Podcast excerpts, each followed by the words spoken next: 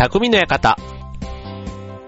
川崎匠です。チョアヘドットコムの協力でオンエアしております。はい、もう1月も2週目に入りましてと、もうあの3連休ね、成人の日の3連休が終わると、もうね、さすがに正月気分は抜けたというところですかね。はい、まあなんかちょっと天気もね、あのー、寒いっていうよりは、ね、意外と暖かい日がね、あったりで、ちょっとなんか、1月っぽくないなーって感じもしますけども、はい、まあ、ちょっとね、インフルエンザがね、最近流行ってるかなんかで、結構僕の周りは体調崩してる人が意外と多いんですけどね、まあ正月明けの、まあ疲れが出たというところなんでしょうかね。まあでもね、これからあの、2月3月にかけてね、意外と年度末、仕事も忙しくなる方多いと思います。あと、うちの子供もそうなんですけど、来週からね、受験というか入試のね、シーズンが始まりますから、受験生の皆さんはね、これからはもう、あの、ね、体調管理も万全にしておかないと、ね、運も実力のうちじゃないですけども、ね、せっかくね、今まで頑張って勉強してきたけども、入試の本番の日でね、体調を崩して力が発揮できなかったなんていうね、非常に残念な思いをしてしまいますので、はい、もう今からはね、もうあの勉強ももちろん大事ですけども、体調管理、受験生の皆さんは特にね、気をつけていただけたらなって思いますね。はい。というわけで、まあ、2018年ね、えっ、と、まあ、どうでしょう。なんか僕自身はね、結構穏やかに年が明けたなと思っていて、はい。で、まあ、スタートもね、そんなになんか、あの、実は僕初詣まだ行けてなくてですね、ま、初詣ってもうこのタイミングでまだ言っていいのかなっていうのもあるんですけども、はい。まあ、どっかのタイミングでね、まあ、今月中ぐらいにはね、一度ちゃんとあの神社にお参りをしてね、えー、たいなとは思うんですけども、まあでもね、一年で僕神社とって、うーん、何回ぐらい行くんだろう。でも、春夏秋冬とまでは言わないまでも、多分年にね、2、3回はなんか行ってるような気がしますね。まああの、例えば登山とかね、なんか行った時にあるような神社とかでお参りにしたりだとかって考えると、まあ、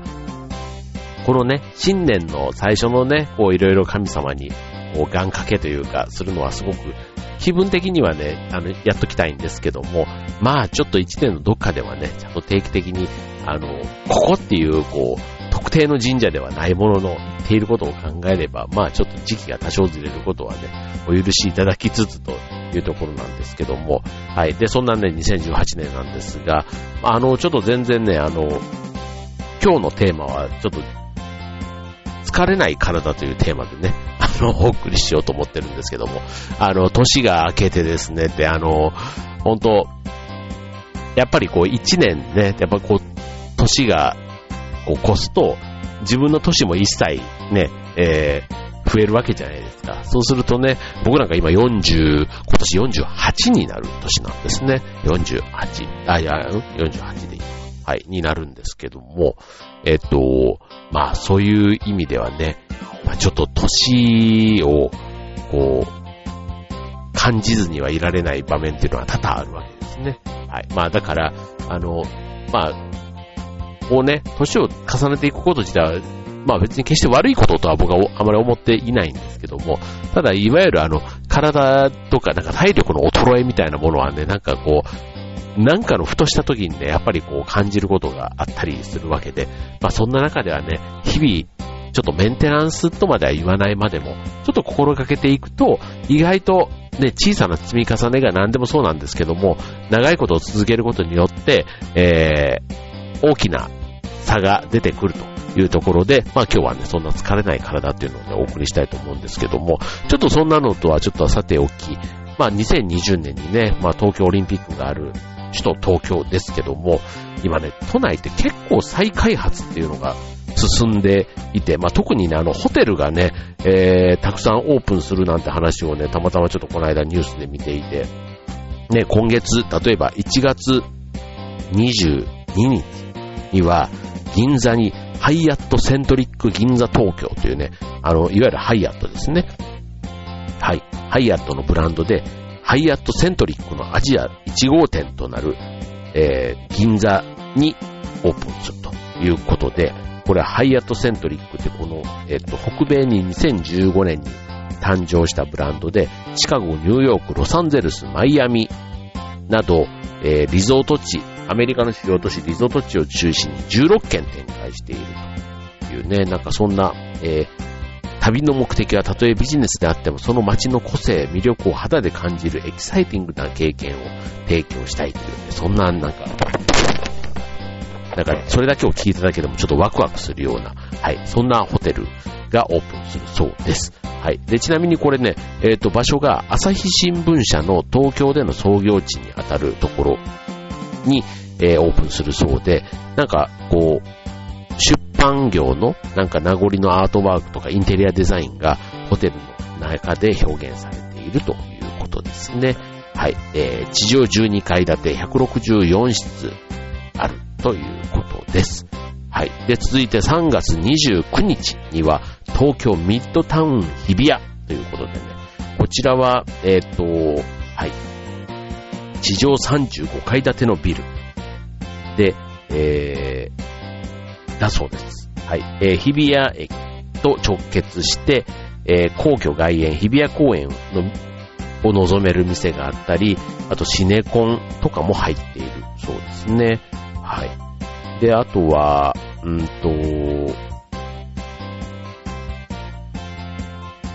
あとは、うん、これはどこだ？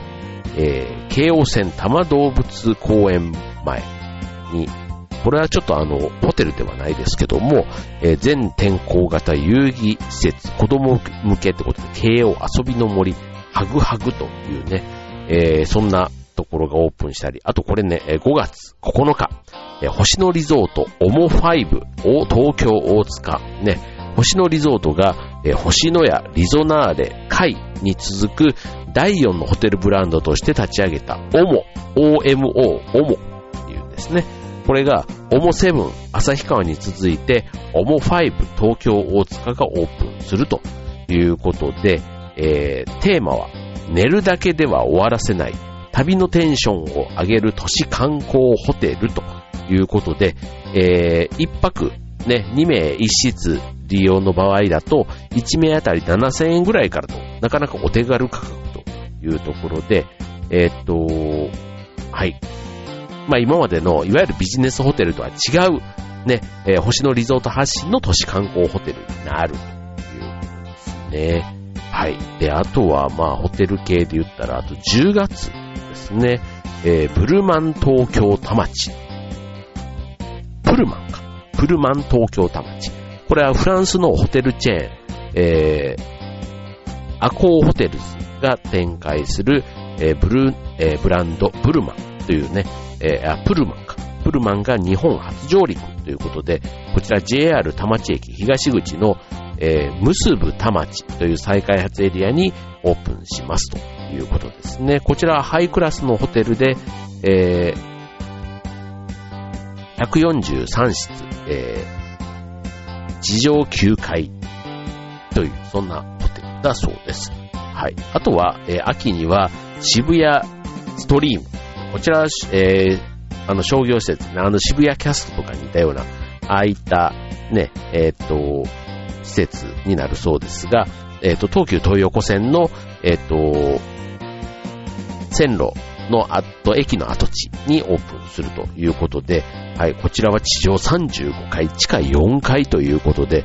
えっ、と、なんか水辺のね、オープンカフェとか、なんか渋谷川の、えっ、と、官民連携の遊歩道が整備されている。そんなところもあって、ちょっと今までのね、渋谷の景色とはちょっと違う景色が、えー、見れそうっていうね、そんな話でね、まあ、東京もどんどんどんどん変わっていってるなということで、あの、僕が住んでいるこのね、千葉県船橋市というところでの、まあ、変わり方とはちょっと全然ね、桁が違うような感じもありますけども、はい。まあなんか、あの、規模の大きいものもあればね、近所見渡してもね、意外とね、あの、美味しいケーキ屋さんができてたりとか、なんかそういったラーメン屋さんがあったりとかね、そういうちっちゃな変化はね、街の中でも当然あったりするんですけども、はい、まあこんなね、変化の多い2018年、ね、18年、19年、ね、なんかまだまだ変わっていきそうな予感がしますが、はい、まあそんな、えー、街の変化にね、まあ、流行りもんについていくには何がやっぱり必要かというと体力が必要なわけですので、今日のテーマ、疲れない体でお送りしたいと思います。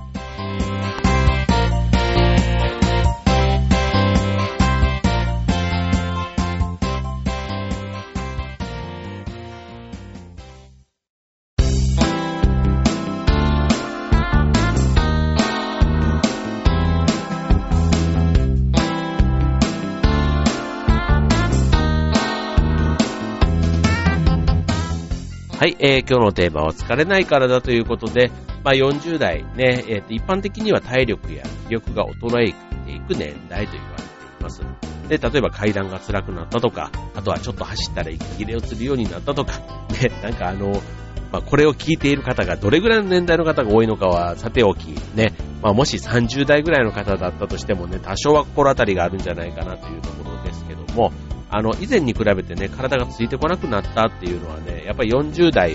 に入ったぐらいからね、多かれ少なかれ男女問わず聞かれる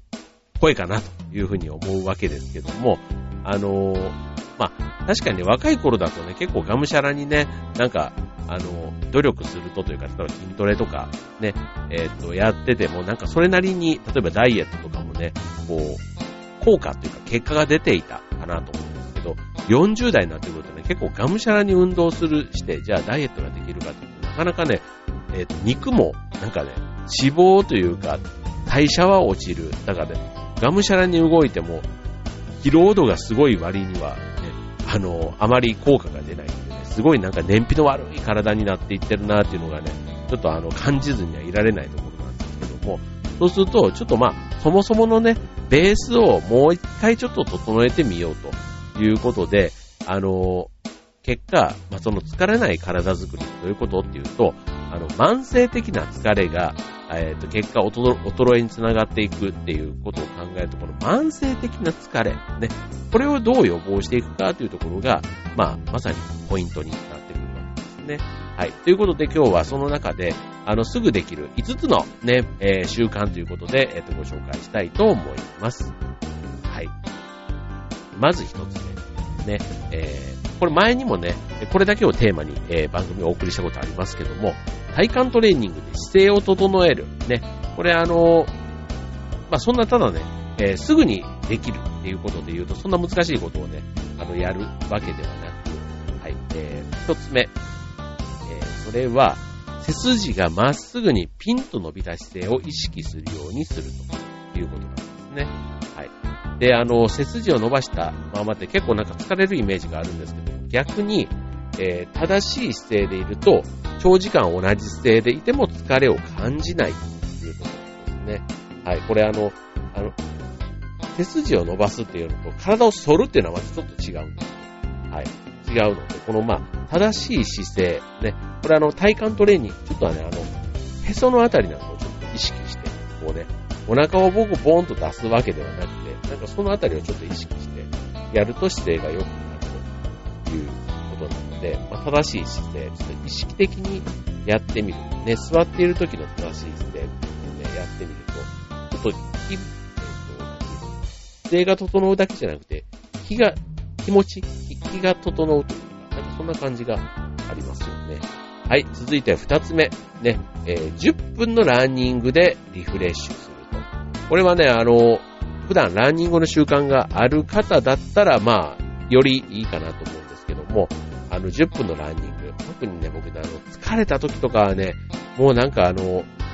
運動するのを、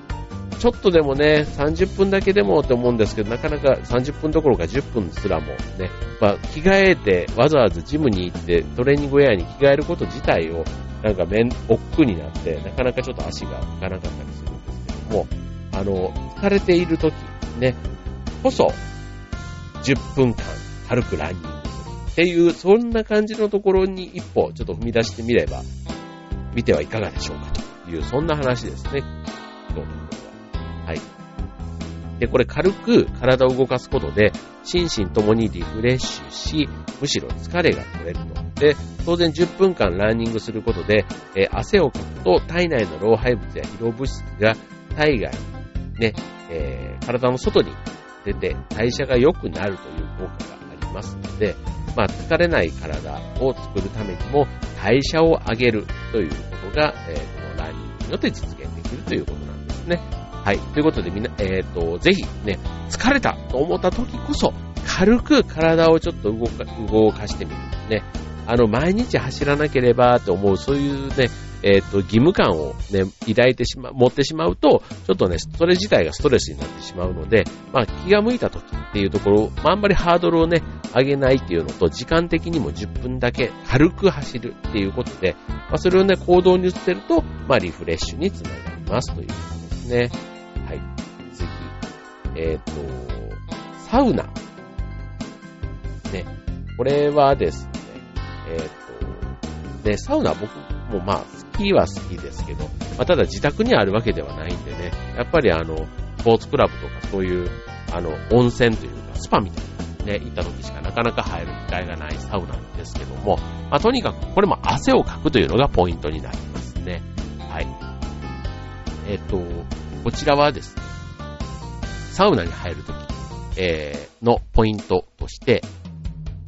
温冷交代ね、これサウナと水風呂をね、交代交代で入ることですけども、えっと、サウナ10分入った後は、水風呂1、2分のように、温冷をセットで行うということ。で、あの、例えばあの、水風呂が苦手とかね、あの、そういう、な何らか、この温度の温度差が体が受け付けないという方は、例えば足だけ水風呂に入れるとか、ぬるめのシャワーを浴びるっていうことでも構わない。とにかく、あったかいのと、まあ、比較的体に合った冷たさで、で、それを繰り返すというところですね。はい。で、もう一つは休憩と水分補給ということで、あの、サウナ自体もね、長く入ればいいというわけではないので、まあ、一つは10分を目安に交互に、交互にやってみるということで、自分のペースで汗をかくというのが大事。これあの、まあ、短時間でね、サウナですので、短時間で効率的に汗をかくことができるので、まあ、こういうのも上手に使ってみると良いのではないでしょうか。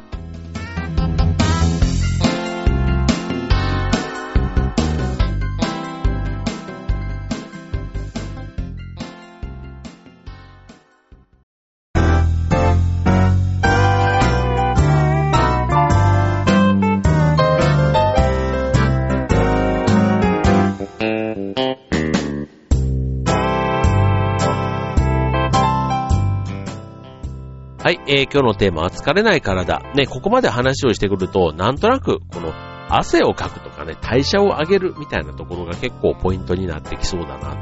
というふうに思いますけども、はい、続いては代謝を上げる食べ物を活用するということでね、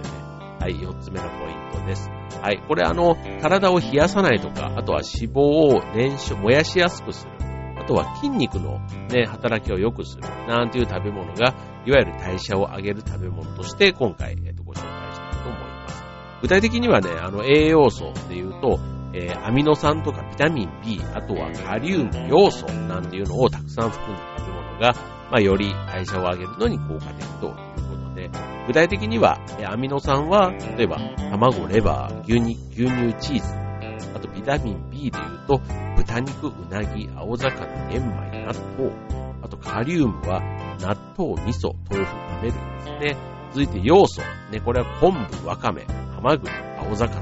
ね、あと体を温めるっていうことで言えば、唐辛子、生姜、長ネギ、かぼちゃという。今、ざっと言っただけでも、なんかこういうのを組み合わせて、しかもあったかい汁物みたいな感じで言うと、まさに、えー、代謝をね、えー、落とさず、ね、冬を元気に乗り越えそうな、そんなメニューができそうな気がしますけども、はい、これらの代謝を上げてくれる食品をうまく取り入れることで、疲れない体づくりのサポートができるということですね。はい、最後、ね、ちょっとあの、運動を、えっ、ー、と、さっきね、えー、短い時間でも走ってみるなんて話を言いましたけども、それと合わせてセットでぜひ取り入れてほしいのが5つ目。ストレッチで下半身の柔軟性を高めるということですね。はい。これあの、例えば、ちょっとした段差につまずきやすくなったとか、あとはズボンを履こうと思ったら尻餅をついてしまった。これちょっと僕はまだね、ないんですけども、ただちょっとね、あの、なんでもないところで、歩いててつまずくみたいな。つまずくじゃないな。ちょっとつんのめるというか、足が要は足が上がってないんですね。はい。なんかそんな行動の変化はね、ちょっと自覚しているところがあるので、はい。これもね、あの、運動不足ということではなくて、体の柔軟性が落ちていることが原因という場合が多いと思うんですね。はい。で、これあの、下半身の筋肉、筋肉を増やすだけじゃなくて、柔軟性をつけることが大事ということで、えっ、ー、と、まあ、下半身のね、こう可動範囲を広げたり、あとは、あ広げるような歩き方、あとストレッチをね、やることで、えー、その、ランニングや普段歩くときのね、えー、もう楽になるという効果があるので、まあ、この40代に入ったら筋トレよりもストレッチの時間をむしろ増やした方がいいと言われているぐらいなんですね。確かにこれね、僕ストレッチ全然普段あんまり、っていうか全然しないので、はい、これはちょっと、確かに、あの、や、やると気持ちいいんですけどね、これね、あの、誰かそういうトレーナーみたいな人がいてね、やってくれると絶対気持ちいいんだろうなぁなんて思うんですけども、これあの、ストレッチするとね、あの、怪我を予防するだけじゃ、そういった効果ももちろんあるんですけども、えっと、リラックスの効果がね、あるということで、日々の体のサポートには非常に効果的ということから、はい、ストレッチはね、本当にあの、年をとってもね、それこそ50代、60代、ね、そういう、あの、一つね、転んだりしても大きな怪我をする可能性がある。そんな年代になってからも、あの、今から始めておくとね、やっぱり5年、10年、ね、15年、見上げてきた結果って非常に、その先のね、えー、年齢を重ねてから、えー、だと急に始められないって考えると、今からやっておくというのがまさに柔軟性を高めるということなのかもしれない。これね、体の柔軟性ももちろん大事ですけども、心の柔軟性、ああうまいことってるようとしてますけれども、はい、なんかその心のしなやかさみたいなところもね、年齢とともにね、こう、かたくなに頑固になっていきがちですので、ね、心も体もしなやかに、なんで、えー、高めていきたいなと思うんです。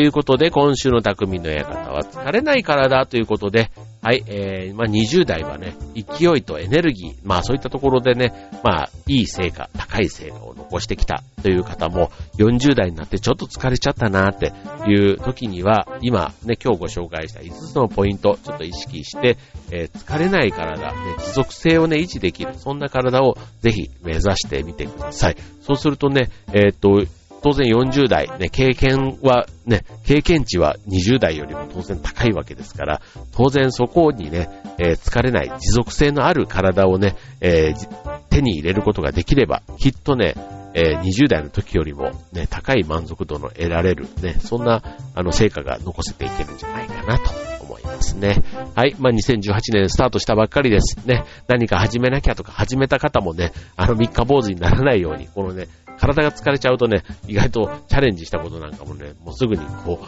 あの、